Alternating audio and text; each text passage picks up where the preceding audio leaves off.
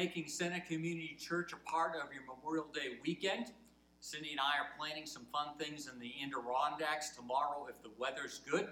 But this morning we're actually visiting a Life Church in uh, the Albany area. Uh, Life Church has many locations all over the country and many places in the world, and including all its locations, currently uh, about seventy thousand people gather for a weekend experience. Now today I'm very excited. You are going to be hearing from a guest speaker who spoke at Life Church, uh, Jensen Franklin. Uh, so glad for Life Church making these kinds of resources available to churches like ours.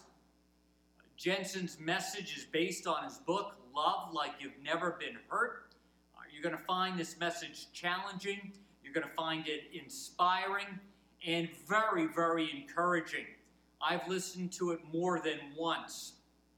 Remember, today's message is not about filling a Sunday when I'm away. It has thought, prayer, and anticipation behind it. Your leadership team and I want to bring the best we can to you, uh, someone who wouldn't necessarily be available to come in person. So I trust you'll not find that watching a message on a screen an obstacle, but just in a few moments you'll settle in and engage with a speaker that has a life-changing message for all of us. If you have your Bibles, I'm going to ask you to open them with me to probably a familiar scripture in First Corinthians chapter fourteen. There are only two subjects in the Bible that God felt were so important that he wanted to give a whole chapter to in the Bible. Only two subjects. And Uh, one of them is faith, and that's Hebrews chapter eleven. It just goes by faith, this one did that, and by faith, by faith, by faith. And the other one is First Corinthians thirteen, and it's about love. And as Craig mentioned, I, I wrote this book, Love Like You've Never Been Hurt, and I'll share in just a few moments um, how the book came alive in my heart. But my burden today is to help bless families and relationships. First Corinthians chapter thirteen, I, this, it's almost like poetry. I love these words, and I'm, I'm going to read more than I normally do, but how many of you know we need to read the Bible in church every once in a while? Though I speak with the tongue of men and angels, but I have not love, I have become sounding brass or clanging cymbal. Though I have the gift of prophecy and understand mysteries and knowledge and have all faith so that I can remove mountains and So that, and I have not love, I am nothing. For though I bestow all my goods to feed the poor, and though I give my body to be burned, but have not love, it profits me nothing. Love suffers long, it's kind, it does not envy. Love does not parade itself, it's not puffed up, it does not behave rudely, it thinks no evil, it does not rejoice in iniquity, but rejoices in truth. It bears all things, believes all things, hopes all things, endures all things. And I want everybody to read verse eight with me out loud. Ready? Go. Love never fails. Love never, let's say it again. Love never fails. I like uh, I like to read famous quotes. It's interesting to me how people, uh, how qu- quotes become a part of our culture. And some of the famous quotes and statements that are made that make their way into everyday life. Like, it's better to have loved and lost than to have never loved at all, by Alfred Tennyson. Knowledge is power. Francis Bacon said that. Another one, to err is human, to forgive is divine, Alexander Pope. Here's one, God helps those that help themselves. How many of you thought that was a Bible verse? Be honest. That was one by Ben Franklin. I want to give you the, the title of my book, Love Like You've Never Been Hurt, is a quote that the best that they can tell from a man that maybe you never heard about. He was inducted in nineteen eighty-two as the first African-American pitcher in the um, the American League. He played twenty years of baseball. His name is Leroy Satchel Paige. The amazing thing about him um, is he played baseball in a time when he was the only black man on the field pitching.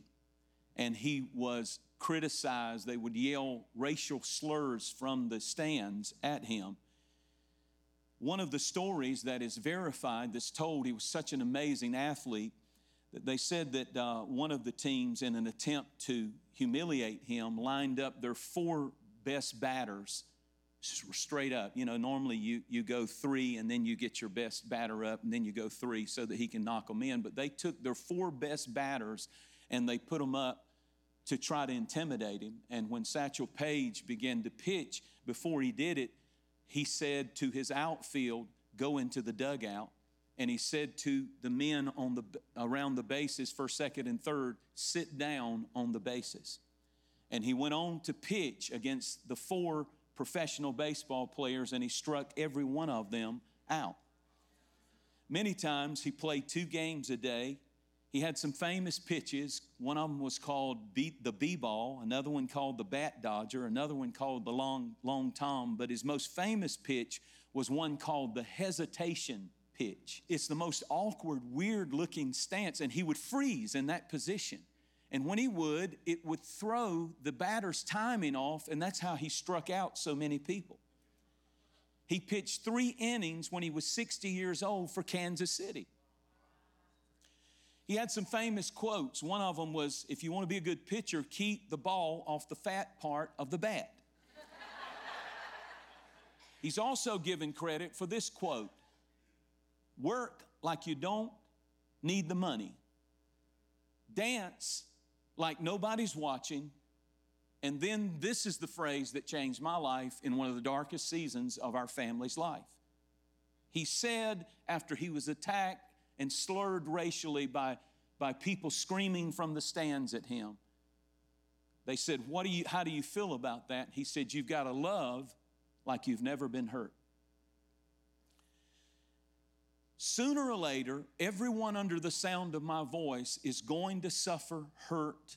You're going to be rejected. You're going to be let down. You're going to be talked about. You're going to have a conflict with somebody, probably that you love. You're going to be stabbed in the back. And while I said that, for most of you, a face has already come up before you. You're thinking of somebody right now that that has happened to. Mark Twain said, "If you find a dog on the side of the road that's hurt, that's starving, that's mangy, that's dirty, that's dying, and you feed that dog, take it home and groom it and nurture it back to health, that dog will never bite you." And then he went on to say, "Therein lies the major difference between a human being and a dog." Because many times the people that you've loved the most will hurt you the deepest. Jesus had a famous quote when he said in Matthew seventeen, "Offense must come." It's going to happen. You're going to be offended. You're going to get in conflict with somebody that you love and that you have loved greatly. And at that point, anybody can get along with somebody as long as there's no conflict, as long as you have the same viewpoint, the same theology, the same lifestyle, everything's good.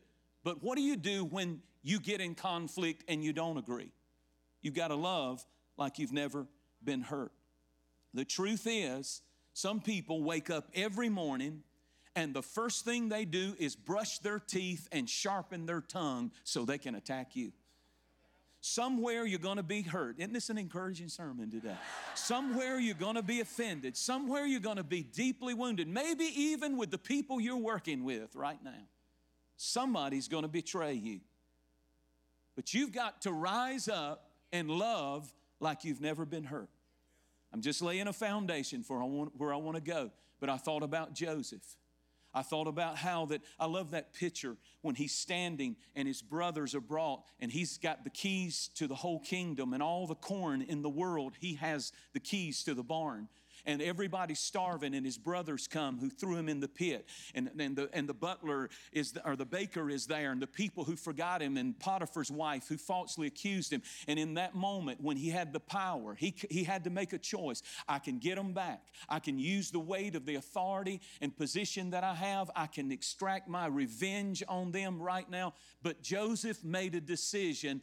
I'm going to love these people who have done so wrong to me, like I'm going to love them like I've never been hurt. And he saved his family and he saved the world when he chose to love like he had never been hurt.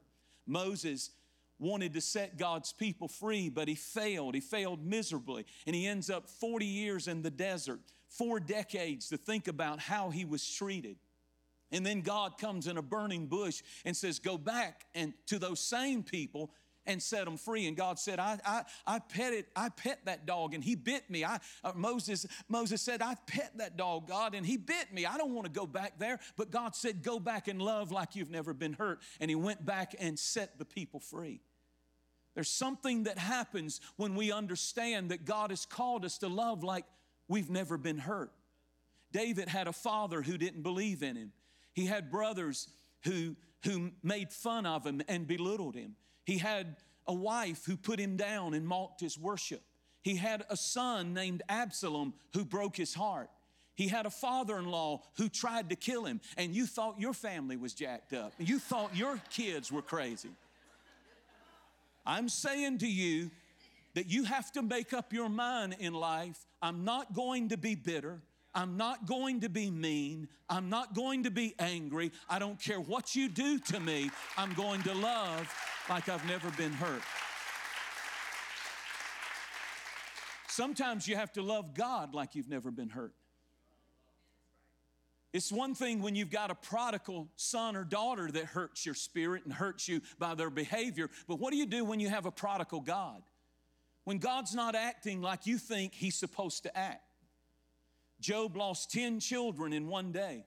He had a wife who said, kill yourself. And he had seven, he had four friends who sat in a circle around him for seven days and did nothing but level accusation and, call, and called him a hypocrite, called him a liar, and told him the judgment of God is why he was sick and why he had lost everything that he owned.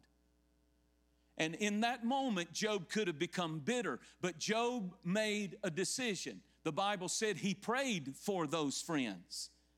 And suddenly when he said, I'm going to love like I've never been hurt, God said, I'm going to give you double for your trouble, and I'm going to restore your life if you'll let me fight your battles and not go with the natural instinct to want revenge at somebody who's done something that you know is wrong against you. God will fight your battle, and he'll bless you double when you love like you've never been hurt. Jesus was afflicted. He was beaten. He was wounded, which is an external hurt. He was bruised, which is an internal hurt. And he lifts his voice, and he didn't wait until they asked for forgiveness, but he made a decision, because forgiveness is, is not an emotion, it's a choice. Forgiveness can rewrite your future.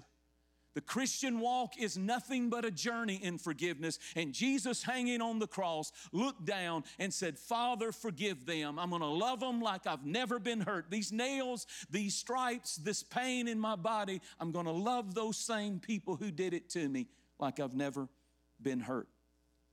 I guess what I'm trying to say is so many Christians and homes and families are in a mess. We just don't know how to love one another. The body of Christ is full of parents who are estranged from their own children. I hear things like, I haven't spoken to my child in a year. We just don't get along. I haven't seen my grandchild that was born six months ago.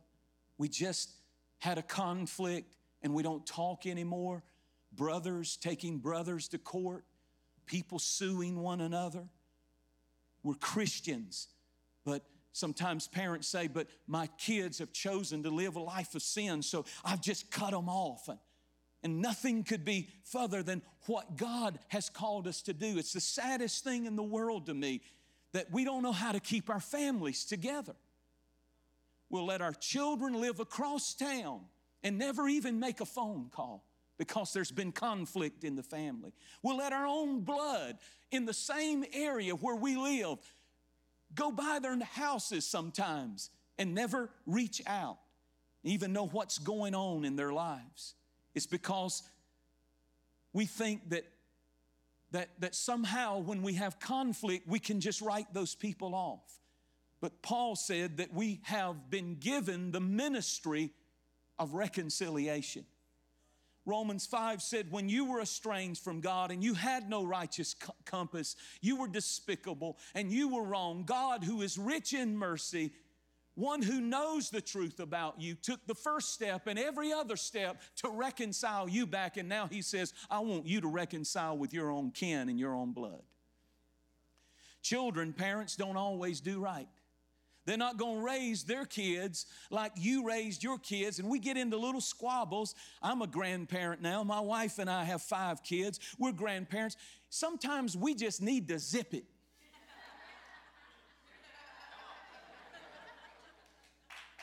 Nitro, not, if you look up the word nitroglycerin in the dictionary, it has two definitions. It says it's used to as an explosion to blow up something. And then the right up under it says, or it can heal hearts. Because if you got a nitro pill and you're having a heart problem, it can settle your heart, uh, a hurt heart, or it can blow up bridges. And your words are like nitro. And the words that you speak can blow your house up, or it can heal broken hearts. It's all in the power of your tongue. I'm almost where I want to be. Sometimes you have to look at kids who have failed and say, I may not agree with your lifestyle, but I love you. I may not approve of what you're doing, but as long as you live, you're mine, and I love you. I may not aid or abet you or finance your lifestyle and your, if you choose to go this route, but nothing's going to stop me from calling you and talking to you. You can't put me out of your life. I don't care what kind of lifestyle you go into. I'm going to love you because love never fails. It may take a week.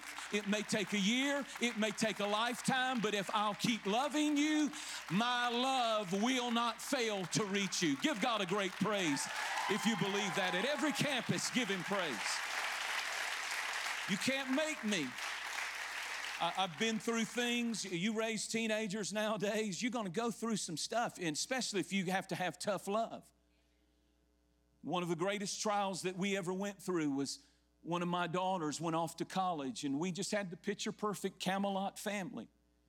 I mean, we weren't perfect, but we we had a beautiful, just it was just the most intimate, close family. And And, and and my child went off, this was ten years ago, to school, and she got around the wrong crowd, the same old story. One thing led, led to another, and alcohol, drugs, it all gets in the mix. And I'll never forget the day that, it was a Wednesday, that I was preparing to preach, and I had about thirty minutes before I was to walk into the service, and my wife came in with tears in her eyes, and she said, Jensen, I'm going to get our daughter, and you can stay here and preach if you want to, but our daughter, if we don't get her now, I don't know if we're ever going to get her again. We loaded up, and of course I walked away and gave the service to somebody else, and I got in the car, and we drove for three hours to that university. We got my daughter and put her in the car. We left everything in her dorm, all the stuff. We didn't care. We came back home, and I thought it would get better, but it didn't get better. We tried to bribe her. We tried to do everything we could. We tr- and, and to be brutally honest, we, we overdid it. We did some crazy things. Kids don't come with an instruction manual. This was, we'd never dealt with anything like this. It had never been in our house. We'd never experienced anything like it. And, and I was broken. I was hurt. I had anger. I was so upset. Her, her life was offending me. It was embarrassing. It was humiliating for our family. People knew in the community what was going on, and I was so ashamed. I didn't have anybody I could turn to. I, did, I felt like quitting. I felt like giving up. My wife curled up. She ran away. My daughter ran away, and she lived on the couch. My wife did for about five days. We didn't know where she was, and we thought we would lose our mind. I got a text one Saturday.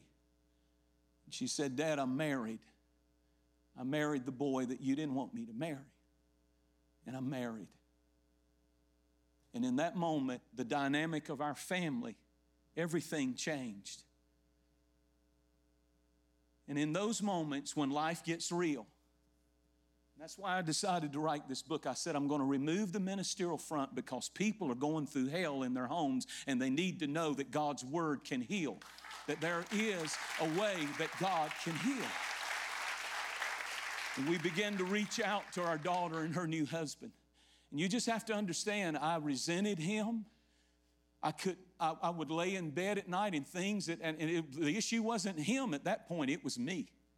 I had anger. I had rage. I despised him. The father thing in me, the man thing in me wanted to revenge. I, he had wrecked, I felt like, my life. And God had to do a work in me. We began to reach out and we began to invite. And here's the thing. How many times do you forgive? The Bible said, G- Peter asked that. Peter, you know, he, he's an interesting guy. I like him. He was what the kids call, he's turned all the way up.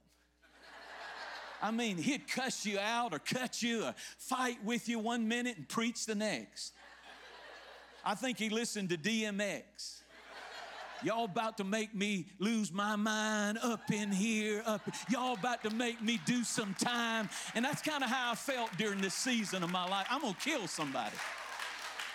Y'all act holy. Come on, dads. You know if somebody messes with your... That's how I felt. And I think I had, he's one of the few disciples that we know for sure was married because Jesus healed his mother-in-law of a fever. And, and, and, and he says that he asked Jesus, he said, how many times? He wanted a mathematical formula for forgiveness.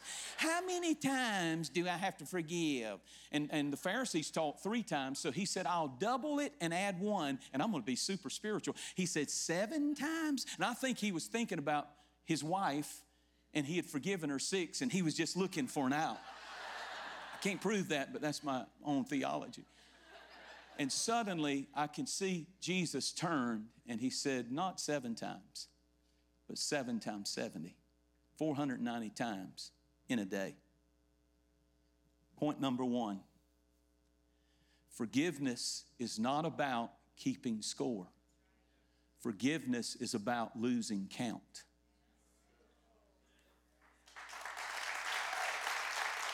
Let me tell you something about forgiveness. I love ketchup. Everybody love ketchup? Man, I don't care. If I go in a fancy restaurant, I want steak and I want ketchup. It offends them. It offends the French chef back there. I don't care. I want some ketchup. And I love the fact that your great team got me a glass bottle of, this is vintage right here. See, the new stuff is squeezable. If you want ketchup, all you got to do is pop it open and squeeze it, and it comes straight out. Let me tell you something about forgiveness. Forgiveness is like this right here. And if you don't, if you've never opened one of these, first of all, it's a miracle to get it open. You, you need to be as strong as your pastor with muscles, or most of the time I have to bite and open it. But if you do manage to open it, thank you, Jesus. Notice it doesn't come out. You know why? Because the contents are under pressure. First step to forgiveness, you got to be open to it. First step to reconciliation, to speak into that aunt or that brother or that sister or that grandparent or that mother or that father or that, that person that offended you, is you have to open up. But then what is interesting, if you go to Heinz dot com, I never knew this. Only eleven percent of the people who use this product know this. They said, if you have the glass bottle, we have designed the bottle and put the number fifty-seven strategically on the bottle because we did scientific research that if you will tap,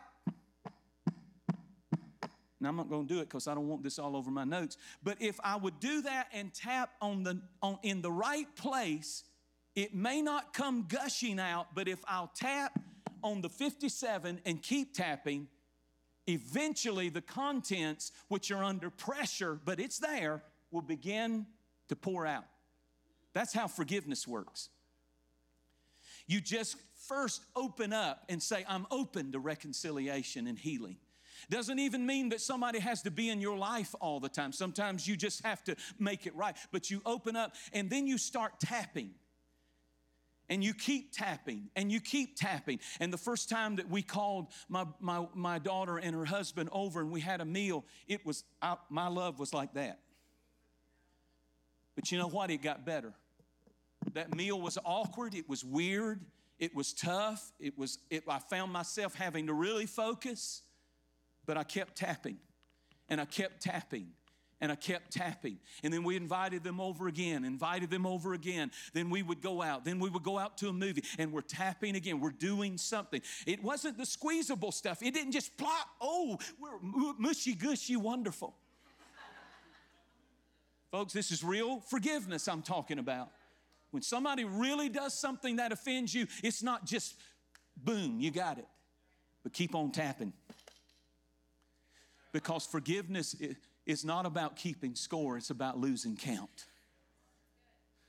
Secondly, sometimes it takes the worst things done to you to bring out the best in you. If you, if, if you understand what I'm saying, it'll change your life. That God allowed all of that stuff to come into our family, and we have a happy ending. Thanks be to God. Because today, that daughter and her husband that I never in my wildest dream believed would be in ministry was hired by a large church in Atlanta. They're both doing amazing. She runs their whole media department, and he's a graphic designer. He, and they gave us our grandbaby. Come on, somebody. All of that because I decided to start tapping instead of hating. Instead of holding a grudge, instead of demanding why, all the reasons, I can count up all the reasons. Do you know how many times? See, that's the mathematical formula for forgiveness. And God said in the middle of all this, forgiveness is not about keeping score, it's about losing count. And sometimes it takes the worst things done to you to bring out the best in you. And lastly, I want to say this. I've always heard my whole life that there's one sin that, that cannot be forgiven, and that's blaspheming the Holy Spirit, but that's not true. There's two. Blaspheming the Holy Spirit, Jesus said, is an unforgivable sin, but there's another one. He said, if you don't forgive those who have done you wrong, your heavenly Father will not forgive you. It's unforgivable not to forgive. And I want to pray for you and your family in this season. It's not, I'm not here to play games today. I'm here today with a message of reconciliation. It's time for somebody to get open again. I'm open. It's been years that the, you know, the, the Hatfields and the McCoys, do you know that the, the, the T V show, uh, Family Feud, was inspired by the by the fight between two families in the hills of West Virginia, the Hatfields and the McCoys. And when you watch Family Feud, that's, that's their version of that. And some of you've got family feuds going on. You say, well, I'm waiting on them to ask me for forgiveness, but I'm telling you, if you'll open up and just start tapping, what does that mean? Just reach out, send a card, do something kind, just try again. And they may accept it, they may not. But you know what's beautiful is when you do what's right, you can be at peace with the fact everybody's not at peace with you when you do things right and then let God deal with it. Love never fails. I said love never fails. Does this make sense? Somebody, somewhere in this city, there's a, there's a nineteen-year-old girl in the hospital having a baby with her boyfriend, and her Christian parents are so upset.